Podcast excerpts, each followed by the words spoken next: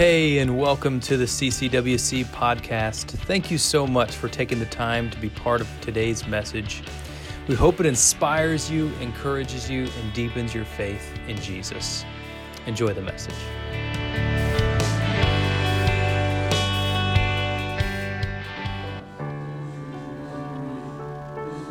Life, death, and resurrection. For this is how God loved the world. He gave his one and only Son, so that everyone who believes in him will not perish, but have eternal life. God sent his Son into the world not to judge the world, but to save the world through him. John 3:16 through 17. Christ's mission of redemption is fulfilled through becoming a baby at Christmas. In the incarnation of Jesus Christ, the hope of Christ, symbolized by this first candle of Advent, transitions to the love of Christ, symbolized by the second candle we light today. Our hope is no longer an abstract concept, but is actualized and consecrated through Christ. God's love becomes tangible because of Jesus. Receive his love today in your hearts. Will you pray with me? Heavenly Father, thank you for the redemption and love we can experience through Jesus. We surrender ourselves to you today and ask that you would do amazing things in our hearts, minds, and lives. We thank you for your love and grace, and we ask that you would teach us how to walk in obedience to you by your Holy Spirit. Amen.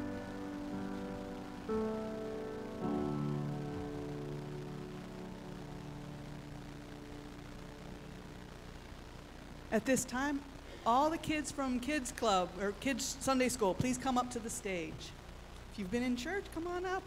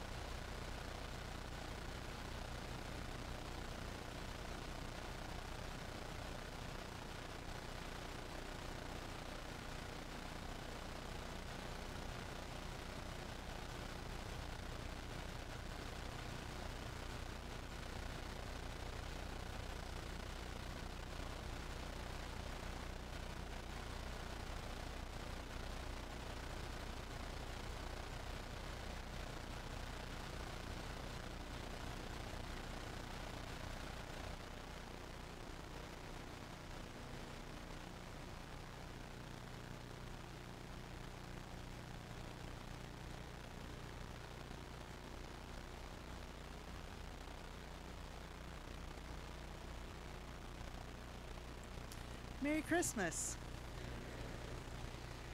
I'm Pastor Mary, and I am the children's pastor here, and I just want to thank Savannah and Chris for doing such a great job leading our kids in the song. They've been practicing all month, so they've been doing a great job, so thank you very much. First of all, I'd like to welcome you all to our home here at CCWC. And if you're a first-time visitor, I'd like to encourage you to let us know that you're here by filling out a welcome card. So in front of you, in your seat pockets, is either a paper form, which I prefer, or if you have your phone, there's a QR code. You take a picture of that and fill out your information so that you let us know that you're here. And if you do that today, when we fill out the card, there will be a $10 donation given in your name to the Barnabas Fund. Now, I know a lot of you don't know what the Barnabas Fund is, so direct your attention to the screen and we'll find out what that is. Hello, Church visitors. I wanted to take a moment today to talk with you about Christ Community Wesleyan Church's Barnabas Fund. The Barnabas Fund is used to assist people within our church and the community with a one-time financial boost when an emergency need arises. These needs can come in the form of an emergency home repair, a broken down vehicle, and even assistance with utility bills when someone is struggling. To date, CCWC, through the Barnabas Fund, has provided assistance to dozens of people in our church and within our community. We've been able to help people keep their electric and water on, repaired cars so people can get to work, and provide food and gas vouchers to people in times of need. All of this is possible because of the generous gifts from people just like you. So today we are taking up a special offering on this Christmas Eve to help keep the Barnabas Fund up and running so that we can continue to be a church that provides to those in need. I know that any of you who live and work here in Southeast Ohio know that we have many people who are struggling. Aside from what we do with supporting people through Barnabas, I am excited to share with you some other ways that are forthcoming in which you can help.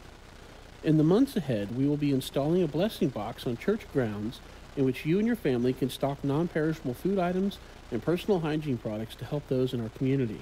In addition to those items, to help those in need, we have placed a prayer request form as well as an invitation to join us for service and information on how to connect with a member of our pastoral care staff.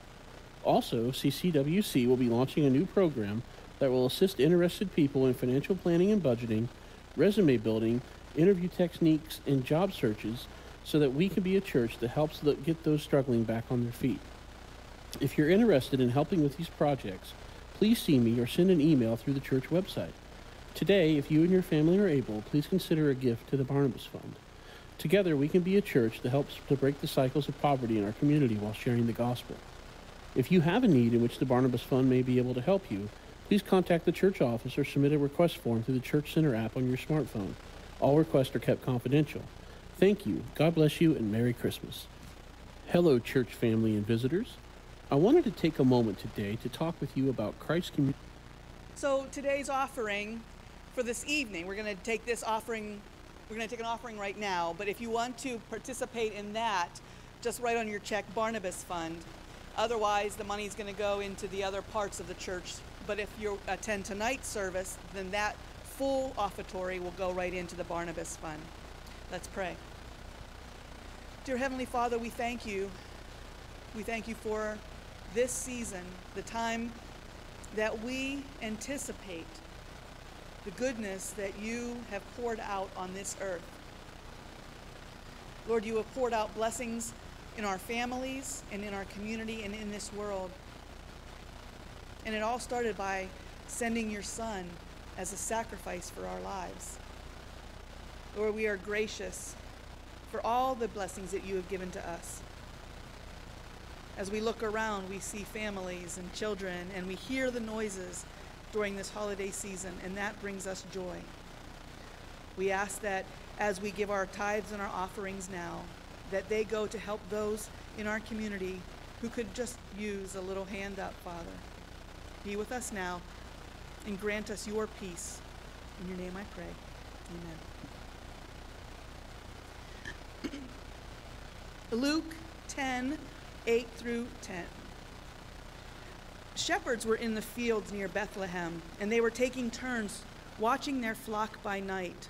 and an angel of the Lord suddenly appeared to them, and the glory of the Lord appeared around them in an area of light, and they were terrified. The angel said to them, "Do not be afraid. I have good news for you, a message that will fill everyone with joy." Zephaniah 3:17. "The Lord your God is with you, the mighty warrior who saves. He will take great delight in you. In his love, he will no longer rebuke you, but he will rejoice over you with singing." We have many reasons for our joy this holiday season. Christ the Savior is born. God is with us. He saves. And I think about how he would sing over us.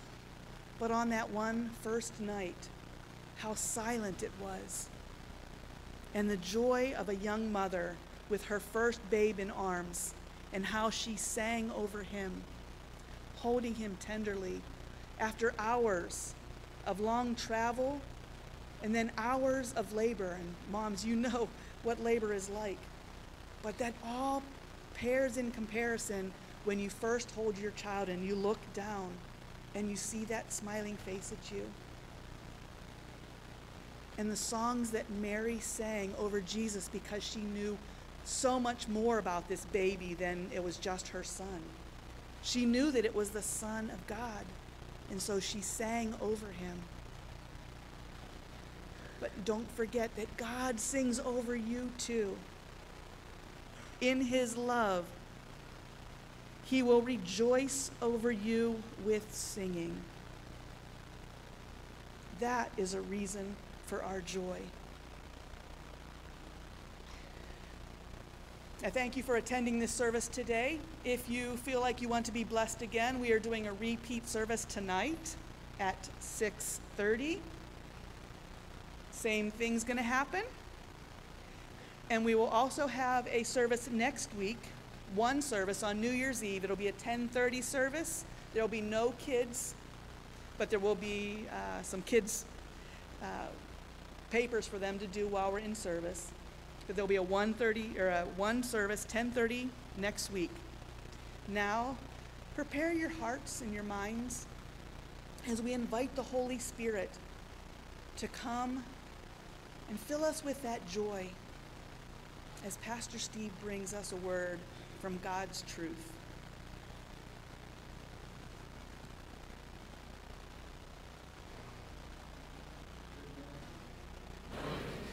It is good to be here.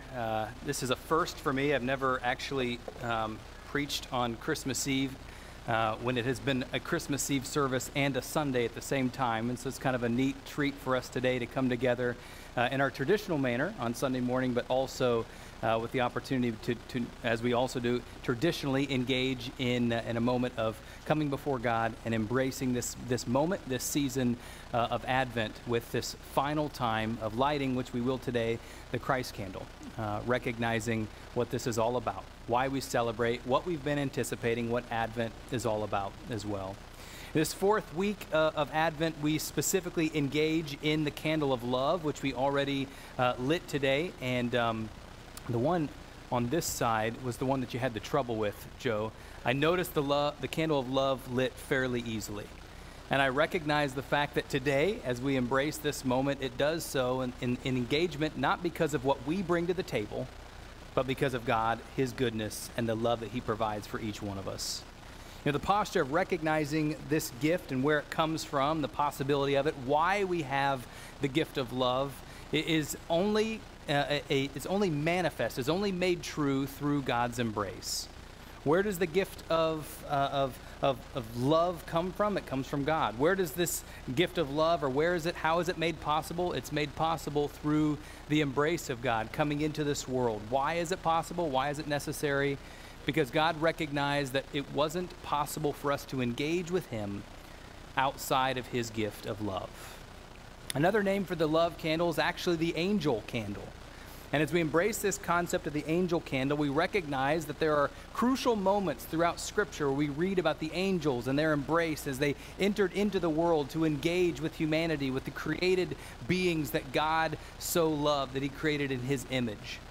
And in that specifically, we're reminded of the fact that God brought forth these angels so that we could experience and know him. And specifically in the account that we're going to read from today, this embrace of the angels coming before the shepherds, which actually Mary just shared a little bit of that just a moment ago. We recognize this isn't the first time within the context of the nativity that the angels arrived. In fact, they came, they talked to Zechariah and talked to him about the reality of his son being a forerunner for Jesus, the Messiah. And then we recognize the fact that the angel Gabriel came into the presence of Mary, the mother of Jesus, to speak truth to her, to embrace this idea, this recognition that, hey, you, a virgin, will give birth to the Messiah, the one who will redeem the world. Today, as I said, we're going to read from the account of the angels coming and embracing the darkness that the shepherds were literally and possibly figuratively living in that moment while they were in the pastures, so to speak, minding their own business. If you were here last week, you'll remember that Pastor Ray preached on this same passage or a portion of this same passage. And when he did, he brought forth a recognition of the shepherd's engagement, the understanding of how we live through the context of the shepherd's candle. Today, I want to embrace a concept that I call the Back to the Future concept. Anybody ever seen the Back to the Future movies trilogy? Within these movies, you might recognize as the time goes on, each movie that you watch, you'll see the same pattern, the same instance, the same things that happened from the previous movie, or if it's the third one, the previous movies, and in each one, you see a different angle of the same story.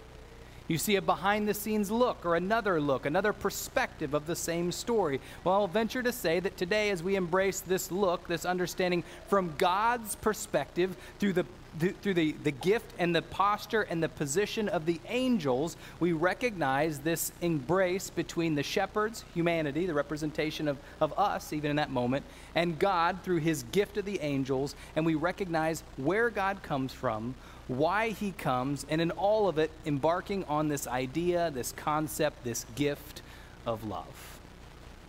Something that culminates here on Christmas Eve, and tomorrow is celebrated in large part. If you've got your scripture today, we're going to read a few verses. We're going to read a passage from Luke chapter 2. As I said, we're going to overlap a little bit of what Pastor Ray preached on yesterday, or last week, I should say. And we're going to walk through this together, and then I'm going to come back. And so I encourage you to keep your finger, if you've got your Bible with you today, keep your finger on the page, or if you've got your smartphone, leave it open, because we're going to keep coming back in reference. Starting in verse 8, chapter 2, verse 8 of Luke's gospel, it reads like this: "And there were shepherds living out in the fields nearby, keeping watch over their flocks at night. An angel of the Lord appeared to them, and the glory of the Lord shone around them, and they were terrified. But the angel said to them, 'Do not be afraid. I bring you good news that will cause great joy for all the people. See, today in the town of David, a Savior has been born to you, and he is the Messiah, the Lord. This will be a sign to you, and you will find a baby wrapped in cloths and lying in a manger.' And suddenly a great company of heavenly hosts appeared with the angels, praising God and saying, 'Glory to God in the highest heaven, and on earth peace to those on whom his favor rests.'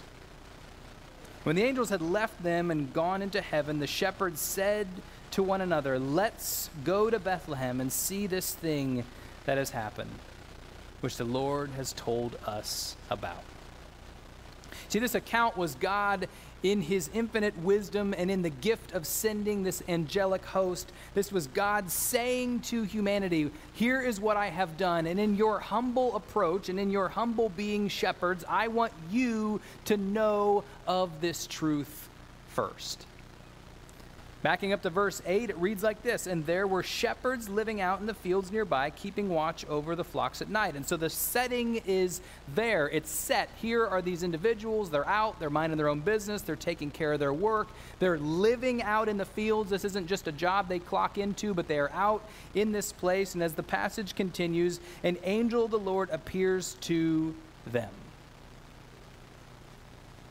How many of you have, in your business, in your work, in your home, been in the garage working on the car or at the office, and all of a sudden an angel shows up in form to share a bit of good news? Anybody been in this place? Maybe not physically, but I would venture to say that oftentimes God does show up in the mundane places. God does show up even in the darkness. God does show up in the times that we may deem the least likely. In fact, God made the first move in this regard. While we were in our setting, whatever it might be, God is and God shows up. And this is one account of that. And if you're following along in your note guide, the first point is that God loved us first. And we know that because God shows up. He did show up. While we were yet sinners, he loved us. While we were not having a great Sunday morning, he still loves us. Romans 5:8 reads like this: "But God demonstrated his love for us in this: while we were yet sinners, Christ died for us." He gave himself for us. It wasn't just about coming into this world as a baby. He also gave his life for us. And God loves you today, just as you came in here today. Just as you got up this morning, just as you got in the car, and all the things that took place throughout the past week and month and this year, God loves you just the same. Nothing you can say, nothing you can do can change God's opinion, his love for you. You know, there's things in life that are just, they just happen. There's not anything we can do about it. This year, I've learned specifically of one of my children's love for snow. And I will tell you, I like snow. In fact, I like snow around Christmas holiday. It's a nice time. And then by the time it hits January, it can be done. We can warm up, right? But I also learned this year, there's a bunch of little tricks that you can do to coerce the snow to fall. I didn't know this, but if you put a spoon under your pillow, it'll snow. If you put your underwear in the freezer, it will snow. If you flush ice down the toilet, it will snow. If you wear your pajamas backwards, if you do a dance in the front yard, it will snow. Can I tell you, everything I just said is false. It won't just snow because you held your face the right way or did some little magic trick. That doesn't work that way. And the same thing is true with God. He doesn't look at us and say, okay, well, you've done this certain thing, so now I will love you. No, God made the first move while we were yet sinners, not because of anything we can say or anything we can do. God loves you.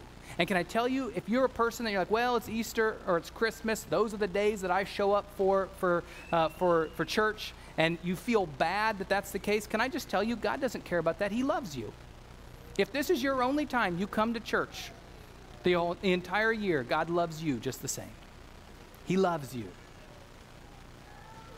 God loves you first. He still loves you, and that'll never change. The passage continues in the second half of verse 9. It says, "And the glory of the Lord shone around them, and they were terrified." And so the shepherds are there. They're terrified even though God is around them. But the angel said to them in this reassuring way, "Do not be afraid. I bring you good news that will cause great joy for all the people. Today in the town of David, a Savior has been born to you. He is the Messiah, the Lord.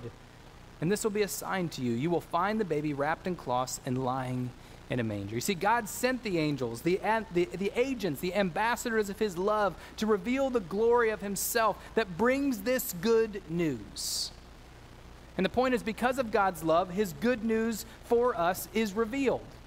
That's the reality of it. And to answer that question, why is his good news revealed? It's because of his love for us. That's why the good news is there. The good news is that we don't have to live in bad news anymore. You know, if you still get a newspaper and you open it, typically what you're going to find is bad news. No matter what you look through, you're going to find bad news with maybe one little story that makes you feel good here or there. If you turn on the news, mostly what you're going to hear is bad news. And can I tell you, I'm not telling anyone to live with your head in the sand, but can I tell you that there is good news out there? And that good news can redeem all the bad news. We embrace it first, we embrace it internally, and we embrace it ultimately in ourselves. We engage in God, we allow His Spirit to fill us. That's the good news in life, and that can change everything else. It's revealed to us in a way that's much deeper than just cognitive understanding or our intellectual understanding.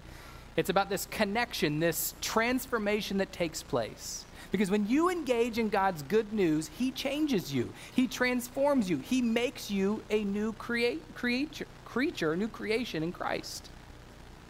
John Wesley talks about his engagement, his embrace with God and this sanctification or becoming more like God, being bent towards God's goodness by saying, I felt my heart strangely warmed. And what that meant was he felt a transformation within where God changed him. He made him a new creature, a new creation. You see, when God reveals His good news, it's transformative. We are made different. We are made new in Him. And for those that are followers of Jesus, if you're a follower of Jesus, Christmas is a reminder of that transformation when God arrives on the scene, when He comes into our life, when He arrives as the King, the Lord, and the Savior. But the text doesn't end there. Verse 13, as we already read, reads like this once again. Suddenly a great company of heavenly hosts. This isn't like just a beautiful choir. That actually, the text actually is talking about an army of angels appeared with the angel, praising God and saying, glory to God in the highest heaven, and on earth, peace to those on whom His favor rests. You see, this is what God's love does for us. He brings peace on those with whom engage with Him, those who are transformed by Him. What does this mean? A couple of weeks ago, I talked about the peace that they attempted to try to bring in Rome under this Pax Romana, which is this human manufactured external tranquility. Instead, a peace of mind and soul is something that's only made possible through the Savior. It's not anything that you and I can manufacture. It's not getting that song the way that we need it to be or setting up everything in a certain specific way so that all the things line up. No, it's just being open to the leading of the Spirit. You know, I think about all the Christmas memories I have when I was younger and even up until the last year, and I think about all the things that took place, and sometimes Christmas isn't a very peaceful and tranquil time. Sometimes it can be crazy because there's a lot of things going on. You're outside of your regular schedule. I remember thinking about my grandmother's house and when everybody would go to grandma's house, and perhaps you've been in these situations, there's all these people there and filling too much, there's too many people there and the amount of space that you have. And I remember, you know, thinking about, as a child, thinking about all the gifts that would be under the tree, and you kind of just be seeing people open them, just ripping them open, throwing wrapping paper and all the noise. But I do remember this. I remember looking over and seeing my grandfather sitting in his chair where he would typically sit. And with all the noise and all the things happening, he would just sit there with a look of contentment, a look of peace on his face. In the midst of all the stuff that was happening, he was at peace. And I recognize that spiritually, the only way that that is possible for us is to embrace the coming, the arrival of the King. To embrace it not just by knowledge or reading the Christmas story or recognizing this holiday to celebrate, but it's to allow Him to transform us. Because if Christ just comes, and when we light this candle, the Christ candle in a moment, to represent His arrival into the world, if Christ just comes and we don't receive that gift, we do nothing with it, it's worthless.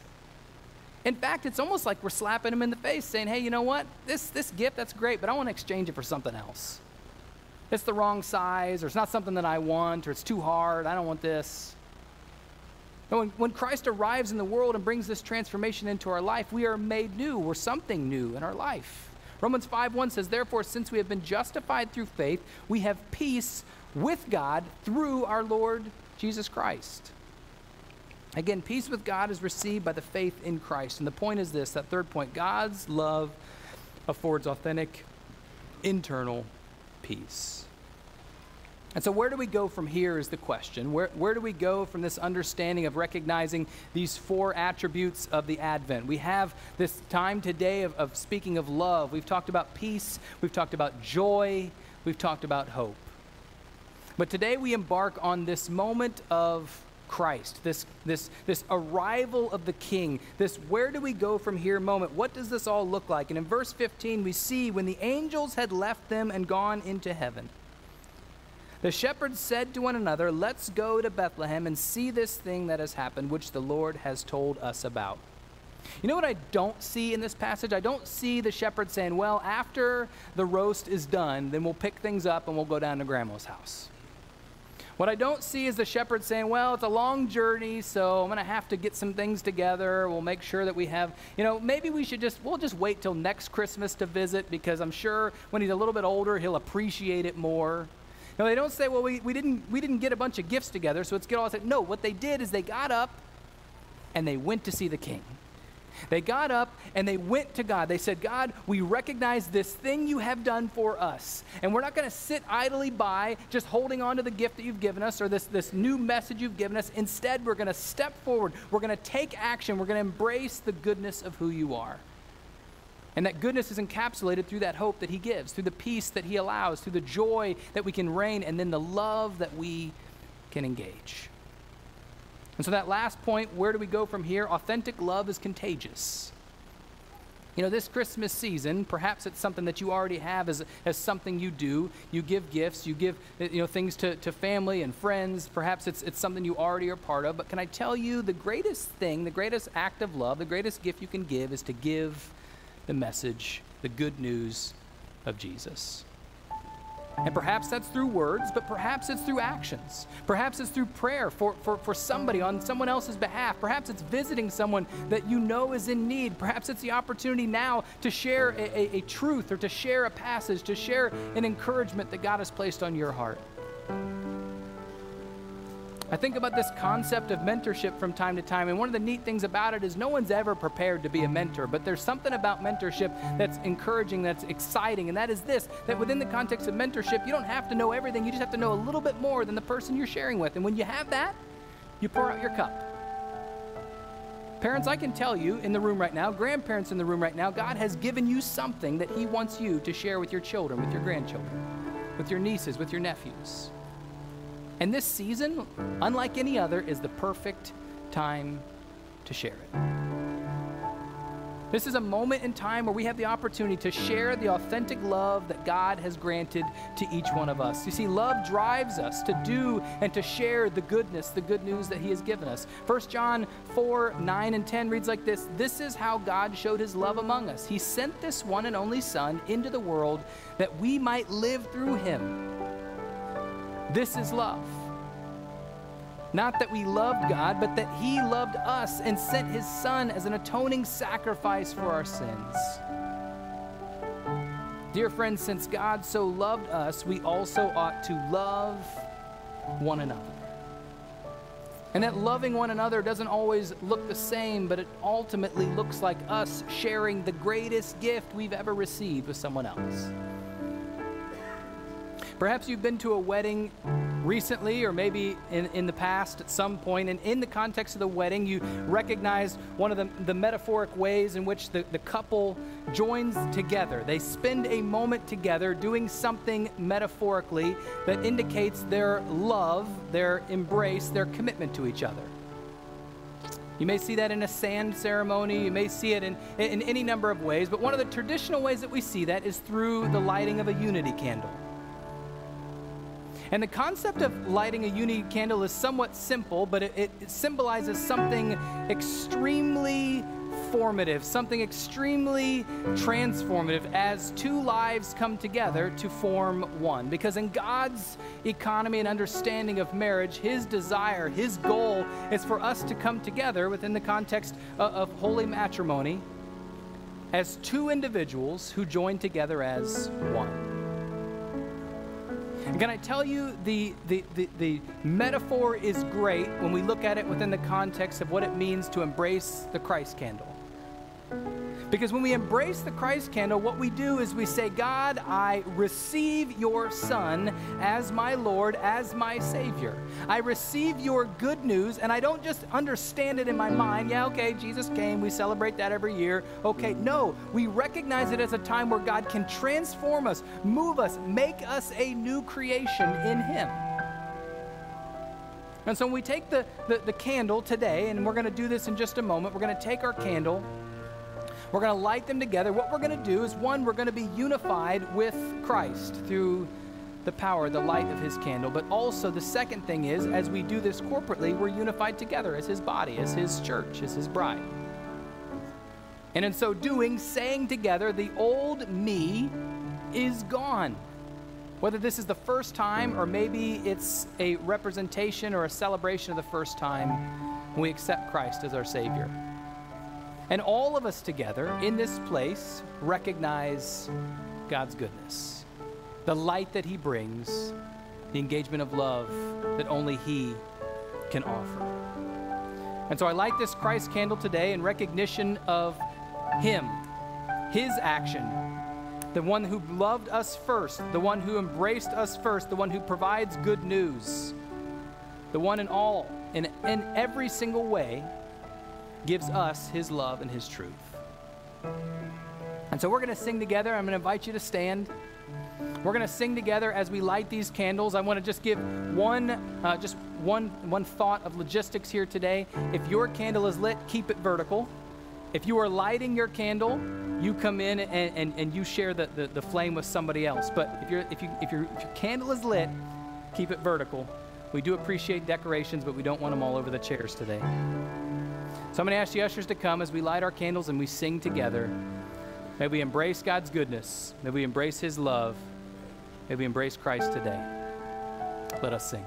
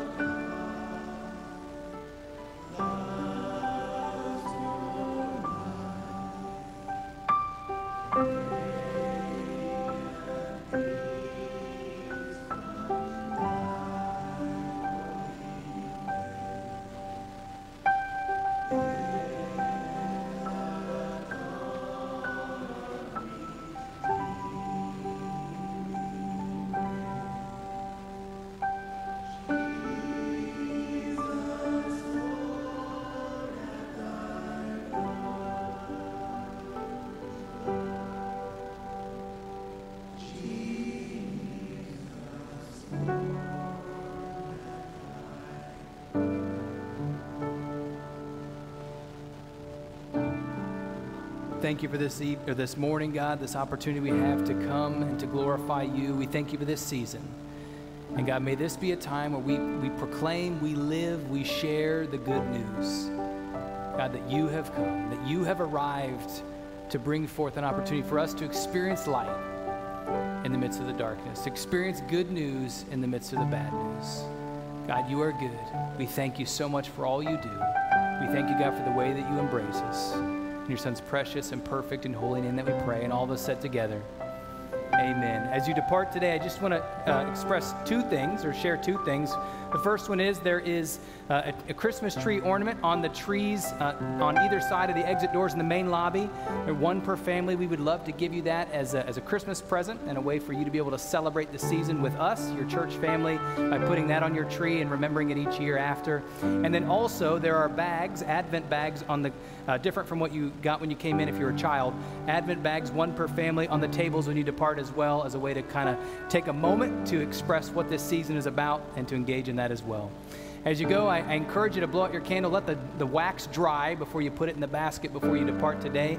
You don't have to rush out of here. Spend some time in fellowship and love with one another. Go with God. He'll go with you. God bless you. You're sent out. Merry Christmas.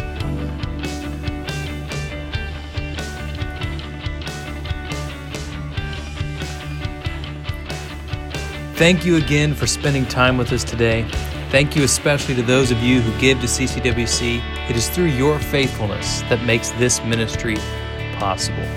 Also, if you have any questions about today's teaching or if you want to learn more about CCWC, feel free to contact our office, check the web, or follow us on our social media platforms. If you enjoyed today's podcast, we do encourage you to take a moment to subscribe and share it with friends. Let this be a blessing to someone else that you love in your life. You're always welcome to join us on Sunday morning for worship, or until then, we'll catch you on the next one. God bless.